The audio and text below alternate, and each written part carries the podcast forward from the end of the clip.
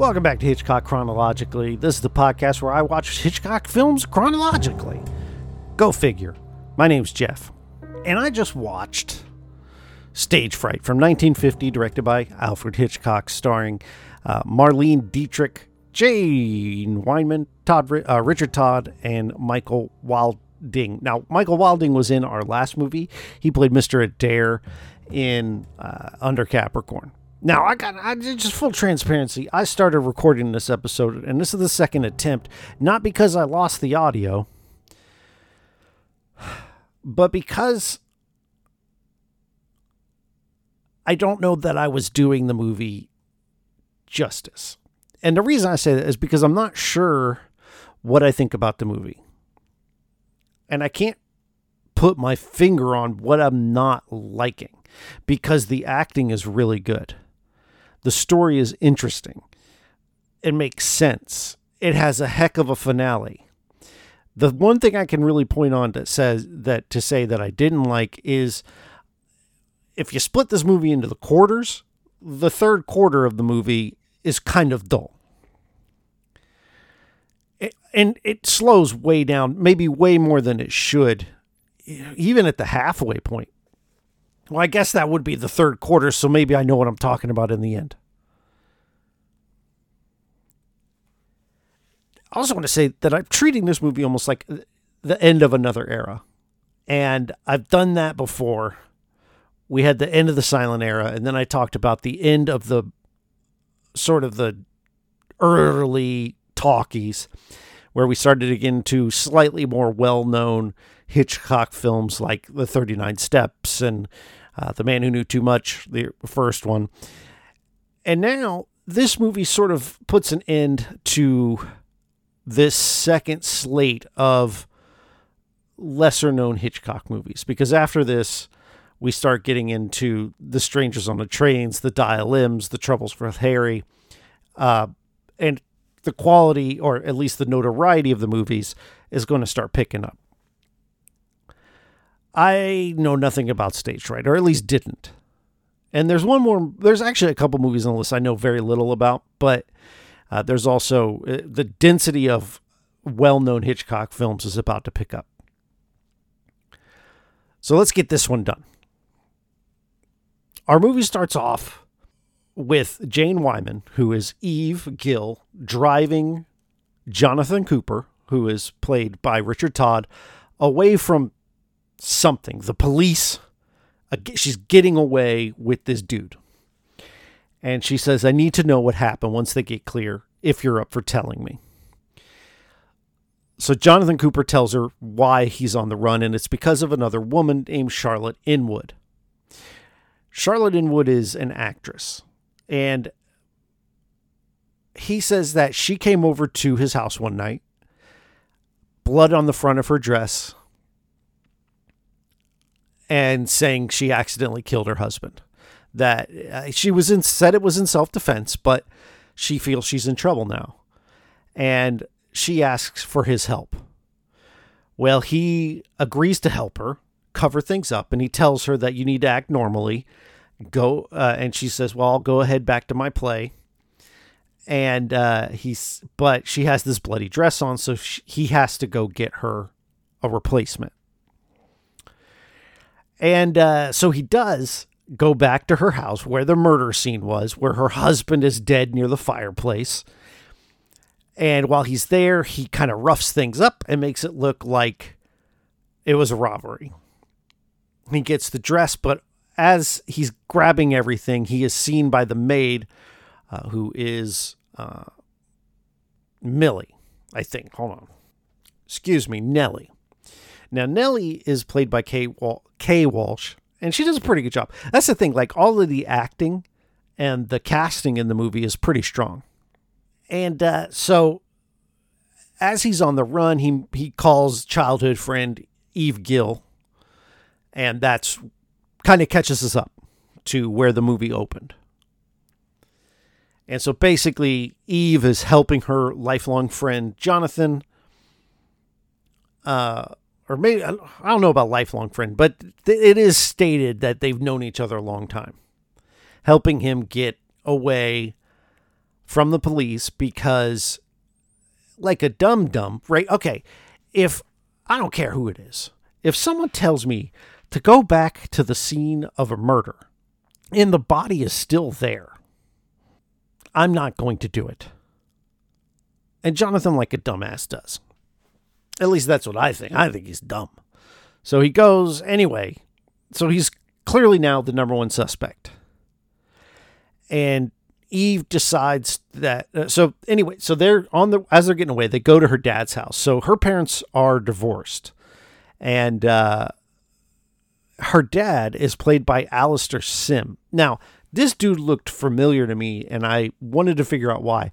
He, uh, in an earlier film, plays Ebenezer Scrooge in A Christmas Carol. And it's a, a version of the film that I saw uh, before. And actually, it's not earlier. That version of A Christmas Carol gets released next year in 1951. Although, when I saw that movie, it looked a lot older than this one did way more grainy, but it's probably just not been upscaled. Uh, but Alastair Sim is great in this movie. He constantly has one-liners, really good stuff. Um, you know, he's just cool, calm, and collected for the most part. But he also might be some of my least favorite parts of the movie. Like, and it's not his performance. I think it's the screenplay that lets him down. But anyway, uh, so he basically knows that Eve is going to go confront Charlotte. And he knows that Charlotte's a dangerous person because she murdered her husband. And so Eve goes to confront her to try to get the truth, but she can't really just go right up to her because there's reporters everywhere and she's, you know, there's police flooding the property because her husband's been killed. And everyone is saying that it was Jonathan Cooper. Uh, Eve even goes to a bar nearby. Uh, she really wants to try to get uh, to talk to the police to get some sort of information out of her. And in that uh, bar is someone who looks like a police officer or a detective. He ends up being a detective, and that is Michael Wilding's character. Again, he played Mister Adair last week, and he's a detective so she feigns like she's not feeling well to get his attention, and he comes over and they start talking and they hit it off and they have great chemistry on screen. Now, I should establish too that Eve says she has some feelings for Jonathan. Like I, I don't see. It's one of those times where Hitch, like Hitchcock, can do romance because there's chemistry between Eve and Michael Wilding's character, whose name I'm purposefully hiding. So anyway, he she tries to some information out of uh, Michael Wildling, and he doesn't really have much to offer information wise. So he decides to walk her back to her house or drive her home, actually. And as she uh, asks, he actually knows all her information. She goes, Well, I haven't even told you my name, or you don't know me, or something like that. And he just spouts off all the knowledge about her. He knows everything. And it turns out that he is a detective, as I spoiled, and uh, by the name of Smith. And she says, Ordinary Smith? Or is there more to it than that? So he's billed on IMDb as Ordinary Smith, which is an awesome name. His real name is Walter O. Smith, which the O, we don't know what it stands for, but I'm guessing it's ordinary. Ordinary Smith. Well, they set up a date to do tea with her mom. One thing that happens, I, I kind of jumped along too far, but when Jonathan and Eve get to her dad's house, they he has the dress, the bloody dress that he talked about um, in his story to Eve, and it's got the blood on it. And they're like, "Look, you you know you have this dress that appears to be according to her dad, doctored up, right? There's like smudges, and it's not actually a like it was purposefully bloodied. And they believe that Charlotte did that to frame Jonathan.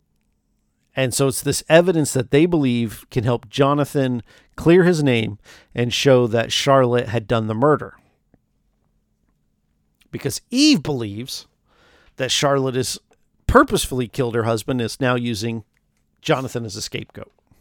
Okay, we're caught up on that. But he burns it anyway. Like, so Jonathan throws it in the fire.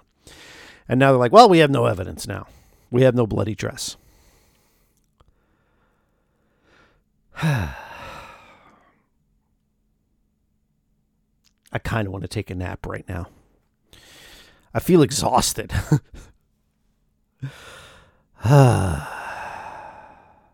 so, Eve, trying to clear Jonathan's name, comes up with this idea that she's going to go to Nellie, who is Charlotte's right hand maid.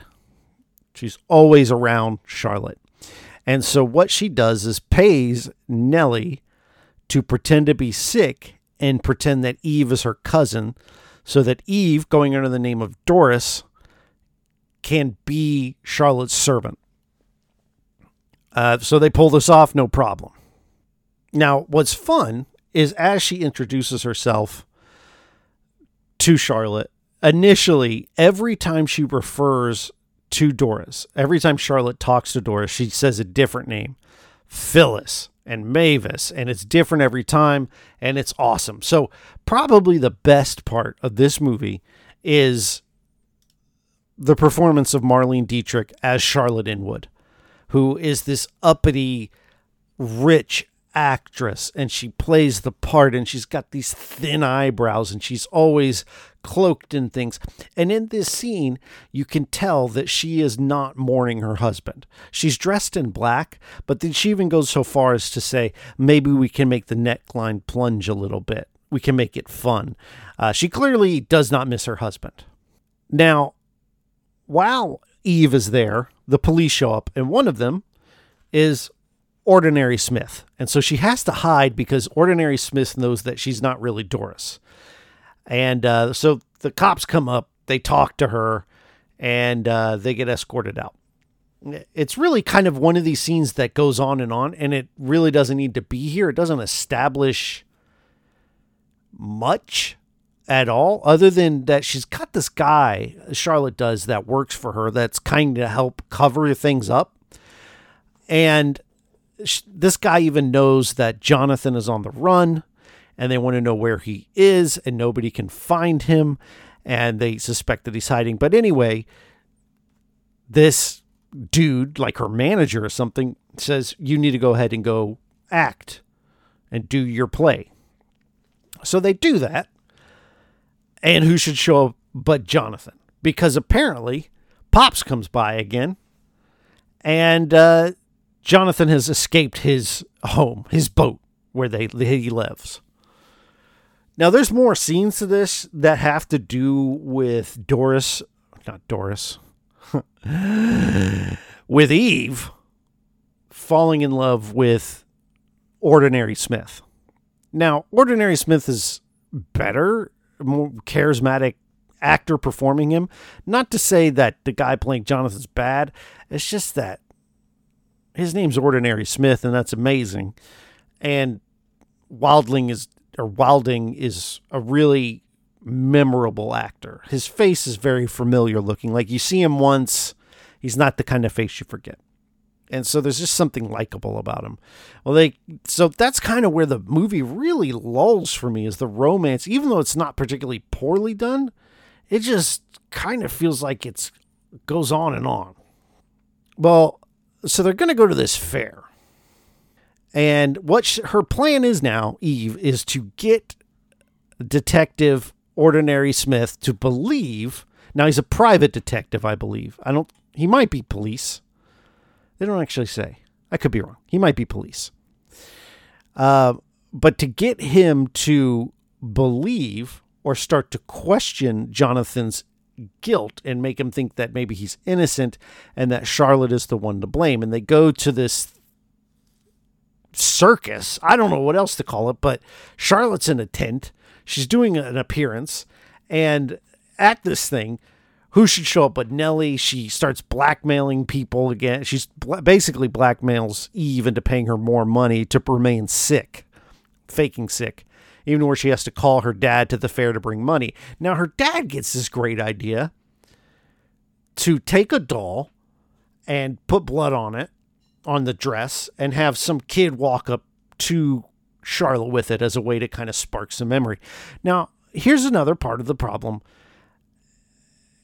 is that there's a scene of him acquiring this doll that just goes on and on. So it's at a at a circus, okay? And to acquire the doll, he has to shoot the ducks. You've seen the ducks, right? And there's this person operating it who's annoying and which is pretty accurate for these carnival game runners. She goes on and on and there's a whole thing him missing and he's not very good with the gun to acquire the doll he initially tries to purchase it outright but he doesn't have enough money so then he starts to shoot but he's not any good so he tries to pretend to take the sh- accurate shots of people next to him and the first guy is not having it and then the second guy comes up who's a lot smaller and after her dad pretends to take the shot and make it he threatens the guy into standing down. Now he gets the doll, but then the lady keeps going on and on. And I know what this is trying to do. It's trying to build that suspense that Hitchcock is known for.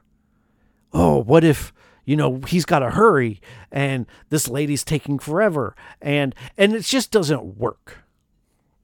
And this is about the time where I'm really losing it a bit where the story in the first half of the movie is good. And then now it just slows way down, and there's these lengthy scenes that don't do much. Even though that they get this doll and they have a boy go to the stage and it freaks out Charlotte and she goes in the back. This scene doesn't do that much to push the plot forward, but what it does do is it establishes for uh, Ordinary Smith that Eve is also playing this maid called Doris, who the police are interested in talking with because she's the maid, right? If she has some information, they want to get it. But he now knows that Doris is a fictional character made up by Eve, who takes, uh, who serves Charlotte. Oh boy. So there's a lot going on. Now they go back to Eve's mom's house. And Jonathan is there. Okay. And also there in another room is Ordinary Smith. And uh, they talk, even him, about the fact that she believes Jonathan is innocent. Let's set him free. And so he starts to question her like, are you acting when you were with me to just to get to know me, you know, rightfully so, believes that the love portion of their interactions have been just to get close to him. And he's right in believing that, even though that she does truly like him. The time that they're together, she almost always talks about Charlotte and Jonathan. He never uh, she never talks to him, and he's into her anyway. And as an actor, he pulls this off. He looks like he's into her, even though she's just going on and on about something he doesn't work, basically. He even tells her at the beginning of a conversation that he doesn't want to talk about it with her because he's trying to get to know her. He's trying to be a gentleman, and, and she just wants to talk about murder.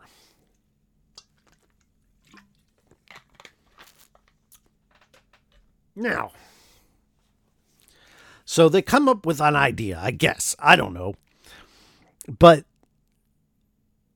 what they're going to do is try to get Eve to talk to what's his face, what's her face, Charlotte, and record it. They have a microphone in this theater, they hide it in her dressing room, and basically, Eve is going to confront her about this bloody dress and try to get a confession out of her on the microphone lo and behold, Jonathan shows up.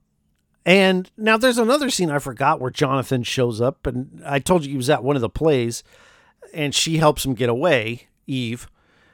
And that scene didn't need to be there. I don't. I mean, I guess like for pacing, this movie's two hours long, just under two hours long. And I feel like after the last couple really great movies, this feels like a last gasp of the the old Hitchcock just filling time. And I can say, like under Capricorn, while it's slow, the scenes had meaning and pushed the story forward. And I never felt like it was a lull because the characters were so well defined. And I thought like this could be the next Notorious. And it's not. But the movie does end well. And uh, one of the things that I talked about on a previous episode for uh, Spellbound is that it has this finish where the guy basically kills himself to not be caught for murder. And I said that movie should have just ended right there. But they added another scene to let you know that the other characters were happy and married and moving on with life. This movie does a much better job, and it doesn't have that extra scene to let you know everything's okay. So they're trying to pull off this interview over the microphone with Charlotte and Eve. And Eve, or excuse me, Charlotte, just isn't confessing to anything.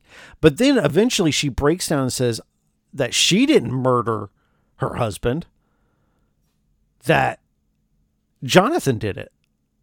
And um, she was essentially an accessory to murder because she wanted it to happen and she facilitated it happening, but that she didn't actually do the murder, Jonathan did. Eve doesn't buy this, but it's enough for the police hearing it to make an arrest because, at the very least, she's an accessory to murder and they still believe that Jonathan is the murderer. So after this, Eve finds Jonathan and wants to try to help him escape from the police again. So now keep in mind, she's aiding and abetting a fugitive. So she should probably be arrested too. Eve. They go and hide in. It's not a car from Titanic, but that's what the scene reminds me of. They're like in a warehouse somewhere in this like thing, hiding in it. So Jonathan and her are there hiding, and uh, Eve's dad is talking to uh, regular old Smith, and he says, "Well, we know that she's an accessory that Jonathan couldn't have been the murderer." And Ordinary Jones says, "Actually, um, he's done it before, and he got away with it because of a self-defense plea." And they cut to Eve and Jonathan in this car talking.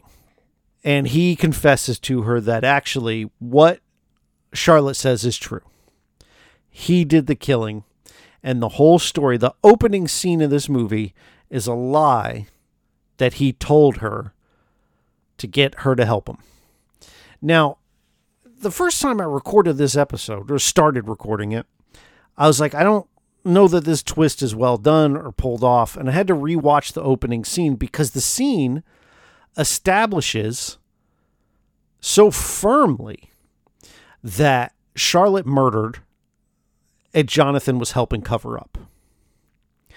And I had to rewatch it because I'm like, I can't, I didn't see that wrong, right? I'm not misremembering that she basically admitted to it and he helped clean it up. And I wasn't. But what I didn't pick up or didn't recall was that that scene of her coming over and, and with the bloody dress is actually us seeing his story as it's being told to Eve. That's his version of events, his version of a, his lie to get Eve's assistance. And so now I can say, okay, that makes sense. But I didn't pick that up.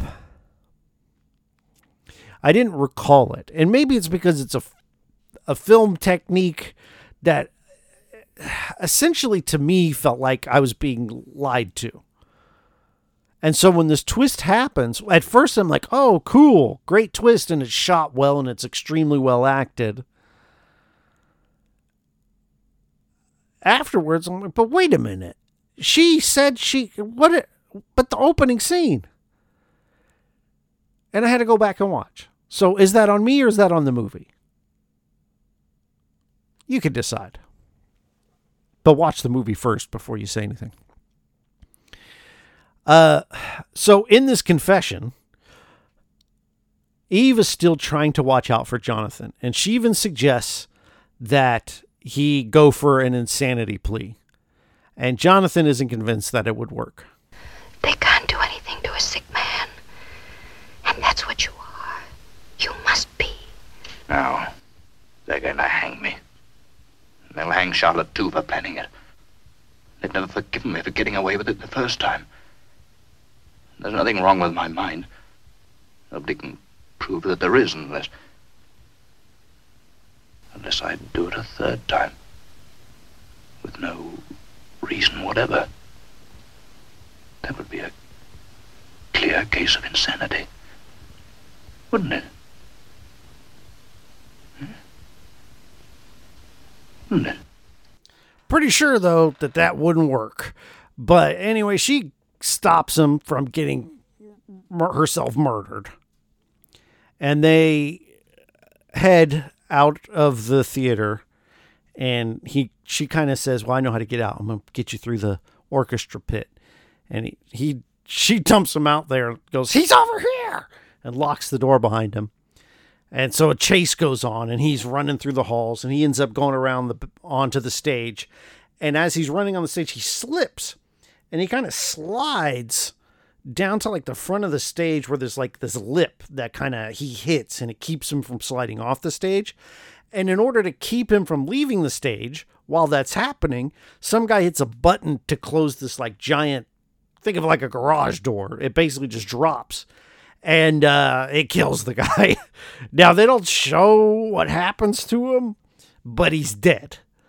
And the last thing you see is Eve uh, looking at that, and then Officer something, gra- or what's his name? Sim- uh, Simply Smith takes her, uh, and they walk away. Now that's an ending to a movie, right? I mean, that's better. There's no everything's going to be okay. But I've seen better before this one. And the ending's great. The acting's good. The characters are good for the most part. Uh, I think her dad, while well acted, is actually kind of more annoying. Um, it's fine. I, you know, I've seen better. Anyway, hey, here's the good news though. I'm done. Okay, so you can tell by my tone. I, okay, this movie's fine. Now, now we get to watch Strangers on a Train. But before we move on, I have to mention Pat Hitchcock, Patricia Hitchcock, who is the daughter of Alfred Hitchcock. She's in this movie, and she plays a character called Chubby Bannister hilarious. Now, Patricia Hitchcock is also in Psycho, and she plays this gossipy, talkative character. And in this, Chubby Bannister is a gossipy, talkative character. It's like the same thing. But I love Pat Hitchcock, Pat Hitchcock in this role.